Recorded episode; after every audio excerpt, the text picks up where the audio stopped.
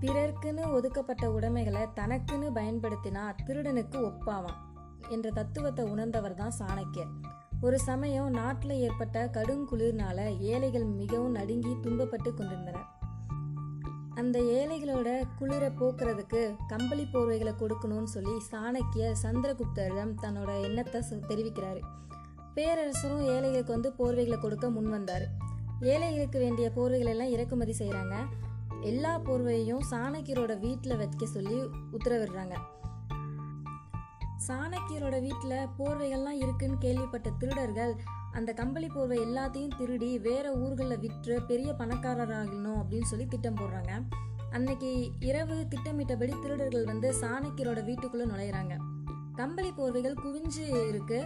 அதே நேரத்தில் மறுபக்கம் சாணக்கியரும் அவரது தாயாரும் கிழிந்து போன கம்பளிகளை போத்தி படுத்திருக்கிறாங்க.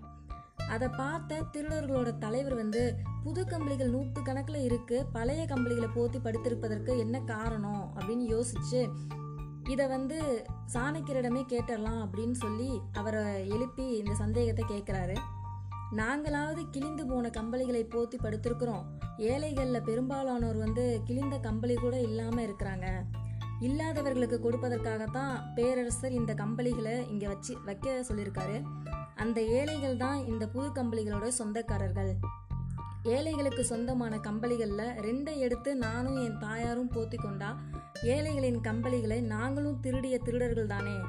அதனால தான் நாங்கள் எடுத்துக்கொள்ளலை அப்படின்னு சொல்லி சொல்கிறாரு சாணக்கியர் சொன்ன வார்த்தைகள் திருடர்களோட மனதை வந்து நெகிழ செய்து ஐயா எங்களை மன்னிச்சு மன்னிச்சிருங்க. கம்பளியில் திருட வந்த எங்கள் கண்களை எல்லாம் நீங்கள் திறந்துட்டீங்க. இனிமேல் திருடவே மாட்டோம். உழைத்து உடைமைகளை பெறுவோம் அப்படின்னு சொல்லிட்டு திருடர்கள் வந்து அந்த இடத்துல இருந்து போயிடுறாங்க. உயர்ந்த மலைமுகத்திலிருந்து கங்கை இறங்கி வந்து ஒவ்வொரு குடிமகனின் உள்ளத்தையும் தூய்மைப்படுத்தியபடி பெருக்கெடுத்து பாய்வது போல மிகவும் உயர்ந்த பதவியில் இருப்பவர்கள் கடமையை செய்தால் பலன் தானாக வரும். நன்றி.